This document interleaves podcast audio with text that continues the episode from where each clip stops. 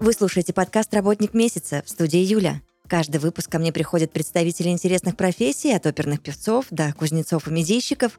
Вместе мы разбираемся, за что на самом деле люди любят свою работу. Этот подкаст мы делаем в студии подкастов Red Barn.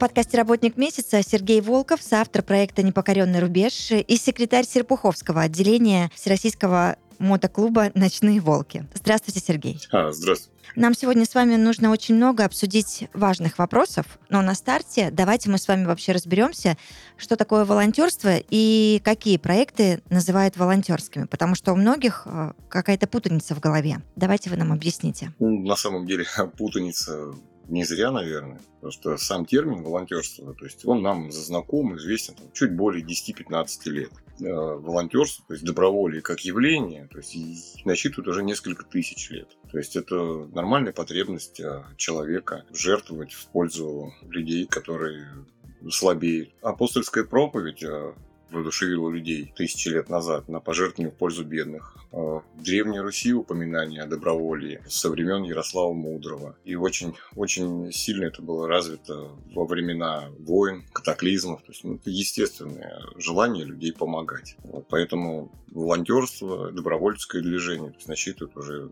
тысячи лет. А так как новое слово пришло к нам в наш язык, ну вот отсюда и путаница появляется. А в чем заключается деятельность э, соавтора волонтерских проектов? Ну, сам термин соавтор проекта, он тоже вылез относительно недавно, ниоткуда. То есть он появился при заполнении заявки, э, которую мы заполняли на участие в премии, в международной премии «Мы вместе», когда мы оформляли наш проект. Там это была просто строка, то есть вот, соавтор проекта. Но при работе над проектом, естественно, не было ни, ни, никаких э, разделений, там автор проекта, соавтор проекта. То есть э, отделение мотоклуба работал над этим проектом все вместе. Автором избрали президента отделения Куракова Андрея Николаевича. Ну, я э, соавтор, то есть человек, который может наиболее подробно и точно рассказать о этом проекте. Хочется мне немножечко о вас поговорить в контексте следующего вопроса. Как вы вообще решили посвятить э, свое время этой работе? Что стало причиной, быть может? И почему вам кажется это интересным, нужным и важным? Как такового решения э, посвятить э, себя этой работе, то есть его тоже не было. То есть это постепенное, постепенное движение, то есть постепенное вникание в работу. То есть не было такого, что вот сел и решил, все, я буду этим заниматься. Нет, сначала мы начали заниматься добровольческими проектами, потом постепенно пришло понимание значимости всего этого, и все больше и больше времени уделялся этой работе. Вот. А причиной этому, знаете, наверное, стало желание что-то поменять в этой жизни, то есть желание улучшить. А, то есть, оглядываясь назад, появилось понимание, что какую-то часть жизни, знаешь, можно сказать, прожил не то чтобы зря, ну, не так, как хотелось бы. И вернуться назад и изменить что-то вчера нельзя, но поменять будущее посредством своих действий, то есть каких-то ну, движений можно. Вот это, наверное, и стало главной причиной, и именно поэтому это все важно. Что и этим самым э, меняем свое будущее. Мы делаем его таким, какие, каким мы хотим его увидеть. И не только в себе, а, это в своих детях, то есть в молодежи, которые мы вовлекаем наши дела, в наши движения. А, давайте поиграем в предлагаемые обстоятельства. Я просто являюсь волонтером уже много лет, но э, этому была какая-то отправная точка, да? Много лет назад я брала интервью у одной прекрасной барышни, которая только зарождала один очень крутой и классный проект. И я вот сидела, слушала ее и понимала, Юль, а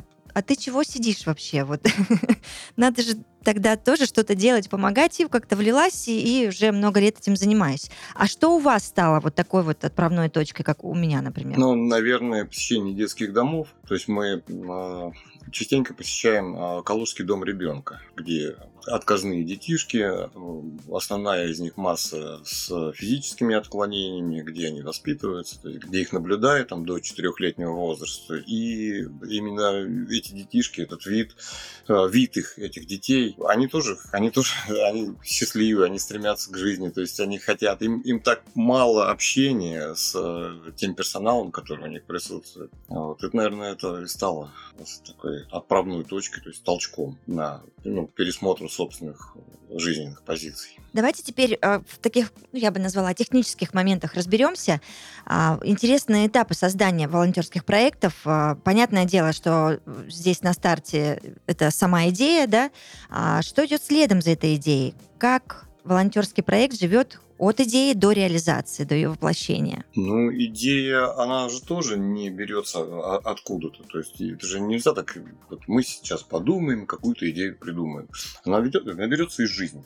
То есть сначала предшествует какая-то ситуация, которая показывает необходимость э, ее решения. То есть, а если нет уже готовых инструментов для ее решения, там, созданных государством там, или какими-то еще организациями, возникает необходимость и желание ее решить. Вот. И из этой ситуации вырастает идея.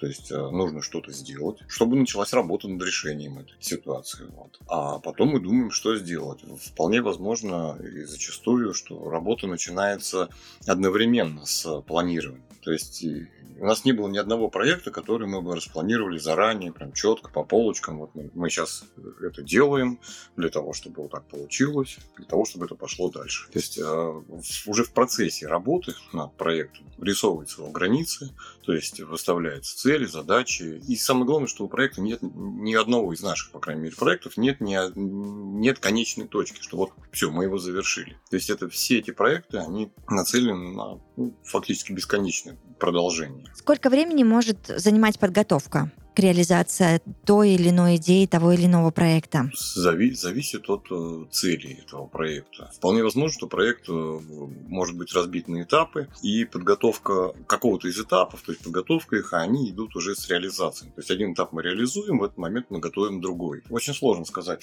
по временном пространстве, но от двух недель до месяца идет подготовка э, мероприятия. Потом происходит само мероприятие, а параллельно, параллельно его проведение готовится появляется следующий, следующий, следующий. И так вот может идти вот, может быть, 7 лет. Так, а, мне всегда было интересно, откуда берутся сами волонтеры, да, а, эти прекрасные люди, где вы их ищете, как вы это делаете? А вот, а вот здесь уже сама жизнь подсказала, что проект, который мы реализуем, вот один из проектов, э, это непокоренный рубеж. Помимо акций, которые мы проводим для того, чтобы показать людям, что это есть. То есть э, что есть такой проект, что мы его реализуем вот, вот для этого, для, объяснить цели. Да, вот как раз на таких акциях люди о нас узнают, и они сами приходят в проект. А они видят, они проникаются идеями и начинают с нами контактировать посредством социальных сетей, посредством личного общения. Вот. А кто-то предлагает реализовать часть этого проекта там, на своей земле, на своей территории, предлагает э, идеи, э, предлагает какие-то значимые знаменательные даты, там, поводы для развития этого проекта. Вот так вот люди приходят. То есть в основном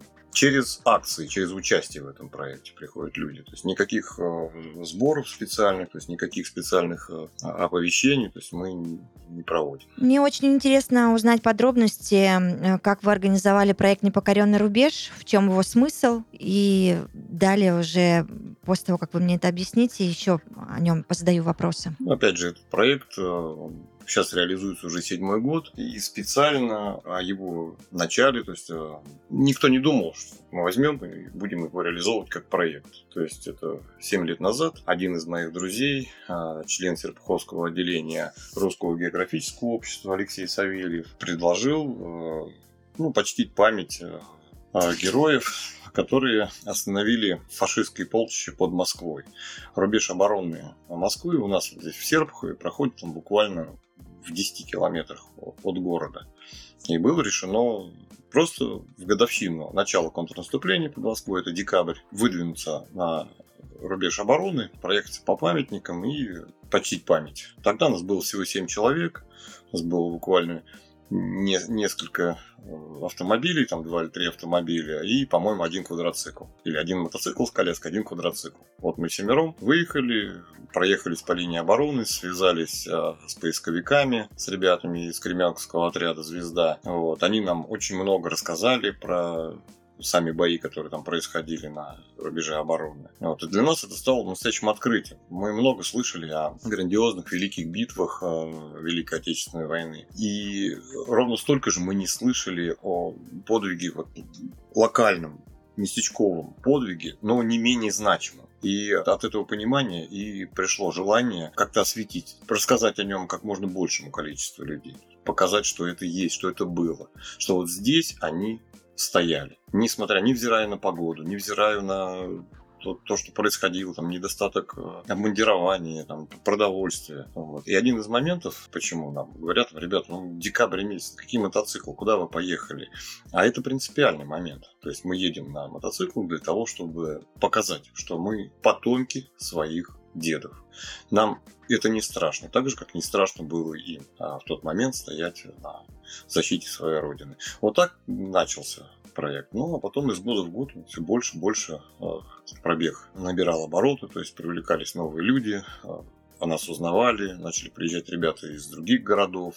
Опять же, большую поддержку реализации этого проекта оказывает мотоклуб «Ночные волки». То есть это внутриклубный проект. А, ребята из других отделений, там, из Рязани приезжают, из Смоленска.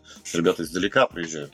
Последний наш э, пробег, он был юбилейным а он собрал э, более 250 участников, только участников, только те, кто ехал в колонию. То есть это было 68 автомобилей, 18 мотоциклов, там 4 квадроцикла. Вот, и общее количество людей, ну, принявших участие, перевалило за тысячу. Там было чуть больше 1200 человек. И это вот за несколько лет развился до таких размеров. Прекрасно. А, а как этот пробег э, реализовывается? Откуда вы выезжаете и точка старта и точка финиша где? Ну, точка старта по, уже по традиции это город Серпухов, потому что отсюда мы сами родом, то есть начался этот пробег отсюда. Вот. А на одном из э, мемориалов серпуховских э, мы собираемся у одного из мемориалов, там проходит первый митинг, то есть первое памятное возложение, и стартуем уже на сам рубеж. Буквально чуть больше 10 километров до рубежа обороны. И дальше он продолжается по самому рубежу. Там колонна делится на две части, то есть э, подготовленные автомобили, вездеходы, там, джипы, э, мотоциклы с колясками, квадроциклы. Они идут непосредственно по самому рубежу обороны, потому что там очень сложный маршрут, то есть там подготовки никакой нет. То есть они идут там, буквально по чуть укатанной дороге,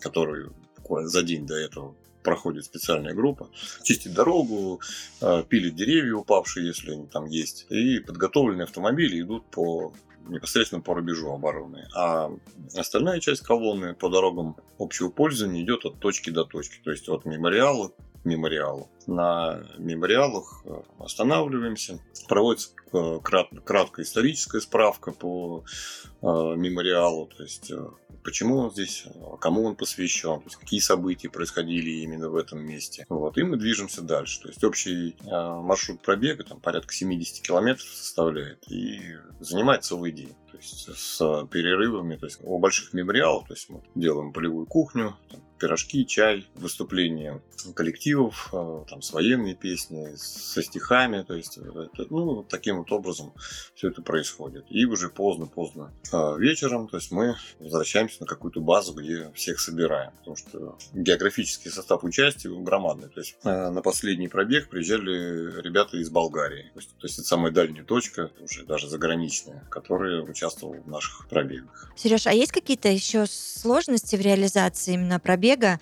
помимо того, что это декабрь и погодные условия, быть может, не самые фантастические? Ну, я не назвал бы это прям сложностями. То есть, ну, есть определенные моменты, которые приходится решать, да, например, э, ребята приезжают издалека, то есть они приезжают, э, некоторые из них зачастую стартуют рано-рано утром, то есть они в ночь выезжают, чтобы, допустим, из Смоленска там на подготовленной буханке то есть на, на УАЗике добраться до Серпхова, да, там скорость передвижения не такая большая. Надо же ребят где-то разместить, то есть надо, чтобы они после пробега не развернулись и не поехали к себе домой. То есть это уже будут запредельные трудности. А остались у нас, то есть обменялись мнениями, там, пообщались друг с другом, то есть все, кто собрался. Тоже дорогого стоит, это очень немаловажный момент. Надо всех где-то разместить. Естественно, это финансы. Понятно, что каждый может за свой счет где-то снять номер или что. Ну, у нас э, люди в основном не сильно богатые, поэтому как-то как приходится типа, моменты решать. Надо всех накормить, надо как-то даже развлечь. Вот такие вот моменты. Но в основном других вот проблем больших э, нет. Все люди, которые, к которым мы обращаемся там, за помощью, то есть официальная эта организация или какие-то коммерческие предприятия, все с пониманием относятся с, с большим. А был даже один такой момент, это был был в 2020 году, когда в связи с пандемией был запрет проведения массовых мероприятий. Ну, так как наши мероприятия проводятся на улице, то есть мы вместе особо нигде не контактируем, мы решили его проводить. И получилось так, что меня как организатора, как одного из организаторов мероприятия, ну, оштрафовали, то есть осудили за организацию незаконного массового мероприятия. То есть даже такие моменты были. Но это должны все, кто по долгу службы так или иначе в этом участвовал, то есть и органы внутренних дел, и судья непосредственно, который выносил решение, они, ну, вплоть до того, что очень сильно извинялись, говорили, ребята, мы все понимаем, ну, понимаете, вот закон есть закон, мы обязаны, вот поэтому извините нас, пожалуйста, ну, так будет. Ну, никакого зла на них не держим, так значит так. Так, скажите мне, вы как себе представляете непокоренный рубеж там, ну, еще через 7 лет? Во что он вырастет, по-вашему? Может быть, у вас есть какие-то мечты прям, что проект очень масштабируется? мы его не просто представляем, мы его уже реализуем. Дело в том, что в 2021 году так, так случилось, э, наш проект э, «Автомотопробег. Непокоренный рубеж» победил э, в международной премии «Мы вместе». Это получилось абсолютно случайно, то есть никто не планировал э, этот пробег как участника премии. То есть, на самом деле нас просто попросили, ребят, не могли бы вы со своим проектом вот, выйти, номинировать на эту премию, просто нужно, чтобы вот, была заявка. Нужно было, что, ну хорошо, нужно, значит нужно. Мы его создали заявку, подали заявку на участие в проекте, в участие в премии и выиграли. То есть сначала выиграли четвертьфинал, потом, ну, здорово, выиграли, ура. Потом полуфинал, потом была очная э, защита этого проекта, потом было народное голосование, в котором, опять же, очень сильно помогли нам ребята, наши братья из мотоклуба «Ночные волки». Вот, и в итоге в декабре э, награждение, то есть и мы узнали, что мы выиграли первую премию. Вот, и благодаря этой премии мы смогли очень-очень сильно масштабировать свой проект. То есть из разовые акции, то есть я хоть и ежегодный, но это был разовый пробег, то есть который проводился один раз в год, приуроченный к конкретной дате. Мы смогли э, вырасти в народное движение «Вахта памяти. Непокоренный рубеж». То есть сейчас, на данный момент, вот в этом году, э, подобных мотопробегов уже проведено 6. Это проведен в Московской области, в Калужской, э, проведен в Севастополе, в Санкт-Петербурге. Ближайший пробег планируется провести в Московской области, посвященный 450-летию Аладдинской Курской битвы, вот, и еще дальше и Смоленскую область, ну и непосредственно сам основной пробег «Непокоренный рубеж». Так вот, все эти мотопробеги а, это акции, которые нацелены, направлены на то, чтобы люди узнали об этом. То есть люди узнали о, о проекте, напомнить им о, о событиях, которые происходили, привлечь их внимание. А самая главная цель не в самих пробегах. А в рамках вахты памяти «Непокоренный рубеж» создается большая интерактивная карта. Создается сайт, который будет привязан к этой карте, а, на который можно будет отмечать э, точки боев. Точки боев и не обязательно боев Великой Отечественной войны. То есть у нас наша страна она славится громадным количеством памятных дат, памятных времен. И на этой карте мы будем отмечать в основном небольшие локальные бои. То есть то, что не освещено широко. То есть там, где у каждого из нас может так оказаться погиб родственник, погиб дед или прадед. Эта карта будет составлена в прямом взаимодействии с поисковыми отрядами, а, которые работают на местах, где, которые поднимают тела бойцов погибших. Вот. И рано или поздно это должно перерасти в а, какой-то ресурс, на котором мы сможем все это видеть, на котором мы сможем все это отслеживать. И банально просто посмотреть, а, что было в своем районе, что было вот там, где вы живете, и многим это просто неизвестно. Вот это главное главная цель нашего проекта, то есть сохранить историческую память, донести это до подрастающего поколения, до молодежи. Потому что одно дело, когда на уроке мужества рассказывают детям об этом. Другое дело, когда он сам на месте присутствует, то есть когда он видит, где это было, как это было. Вот, допустим, на наших пробегах многие семьи сейчас приезжают с детьми, очень много детей. Хотела об этом спросить. Привозят детей с собой? Очень много. В последнее время очень много. Есть семьи, которые уже из из э, пробега в пробег с нами участвуют, там уже несколько лет подряд. И вот они привозят детей, и дети там на месте, на поле, им говорят, смотри, вот видишь, вот еще капониры сохранились для техники, вот землянка, а вот, э, а вот здесь вот наши, а вот там вот немцы, а вот эта деревня, она туда-сюда переходила в течение месяца, и он стоит, он ежится, холодно, он руки об, об костер греет. А ему говорят, вот твой прадед вот так здесь стоял. И это уже, это настолько отражается в сердце ребенка, то есть это и все, ему, ему никто уже не, его никто не переубедит уже, что этого не было или это было не так, он это видел, он почувствовал, он прикоснулся к этому. Это тоже одна из целей этого проекта. Он расскажет это своим э, соратникам, соратникам, сверстникам. То есть вполне возможно поспорит. И я уверен, что он обязательно выиграет в этом споре, потому что он прикоснулся к этому, он это видел. Скажите, а сайт еще сейчас в разработке, где будет эта интерактивная карта? Да, сайт в разработке, э, время его э, выхода где-то декабрь э, этого года. Мы очень постараемся. Ну, потом какое-то время на отладку, то есть на наполнение. Все-таки не быстро все очень. Есть ли проект, Сергей, над которым вы сейчас работаете? И если да, то нужны подробности и в чем его смысл? Да, есть проект, над которым мы сейчас работаем работаем. То есть это проект, который не касается э, истории нашего, э, нашей страны, то есть это не касается ни патриотизма. Там немножко другое. Я как мотоциклист, э, как человек, который много передвигается на мотоцикле, э, зачастую э, сталкиваюсь с непониманием, допустим, людей, которые передвигаются на автомобиле, которые вообще не знают, что такое мотоцикл, да, с непониманием, ну, как мы ездим. Почему так, а не иначе? То есть мои друзья, там, ну вот, я ехал, а там мотоциклист, он вот так, вот так, а почему бы ему не ехать, как всем в ряду, там, вот. И ему начинаешь объяснять, что он едет не потому, что он такой наглый, и ему так хочется, а потому что есть определенный ряд особенностей, которые не позволяют ему ехать так, как автомобиль там, в центре полосы, ну, к примеру. И после объяснения там, своим друзьям, вот. Э, я вижу, что да, они понимают, они говорят, а, ну да, теперь я понял, ну все, теперь я теперь по-другому буду относиться. То есть меня посетила мысль, что половина конфликтов на дороге между мотоциклистами и автомобилистами, там, конфликтов или какого-то там состояния, там, раздра... состояния раздражения, происходит только из-за того, что мы, в принципе, не понимаем, а, почему так, а не, а, а не иначе. Почему мотоциклист движется в стороне, сбоку от автомобиля, а не за ним. И возникла мысль, то есть я же не могу объяснить каждому непосредственно в личной беседе. А почему бы не сделать э, какой-то ресурс, то есть э, какой-то материал, который бы достаточно понятно объяснял эти ситуации.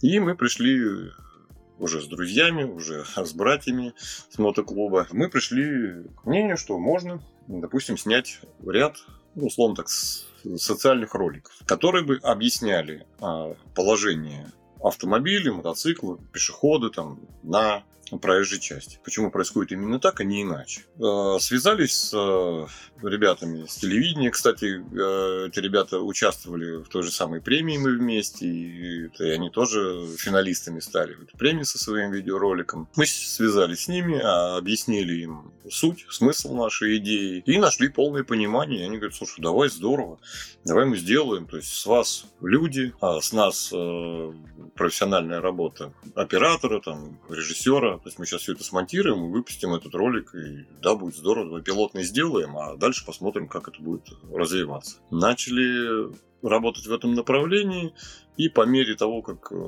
новые люди узнавали об этом проекте, появлялись новые идеи. А мы совершенно случайно толкнулись на ребят, которые занимаются виртуальной реальностью. Ну, достаточно серьезные ребята, то есть они даже сотрудничали с Министерством обороны там, в изготовлении симуляторов для обучения. Вот. Они говорят, слушайте, а мы можем на базе ваших роликов э, сделать виртуальный ролик виртуальной реальности. И тогда мы не просто сможем увидеть, как эта ситуация развелась, а побывать внутри нее, в, в самой ситуации. То есть человек сможет почувствовать себя внутри. То есть на, на месте мотоциклиста или на месте автомобилиста пошли дальше. Получилось, появились еще одни люди, которые говорят, а мы сможем наделить эту ситуацию искусственным интеллектом. И тогда э, мы не просто сможем посмотреть, что в этой ситуации произойдет, а еще и попробовать ей управлять. И вот это сложилось, то есть от одной идеи, простой идеи объяснить одним и другим, как себя вести, то есть как действовать. В это вылилось в проект, который грозит стать, не знаю, энциклопедией, наверное, энциклопедией безопасности, то есть с помощью которого можно просчитывать будет э, ситуации на будущее, то есть собирать статистику.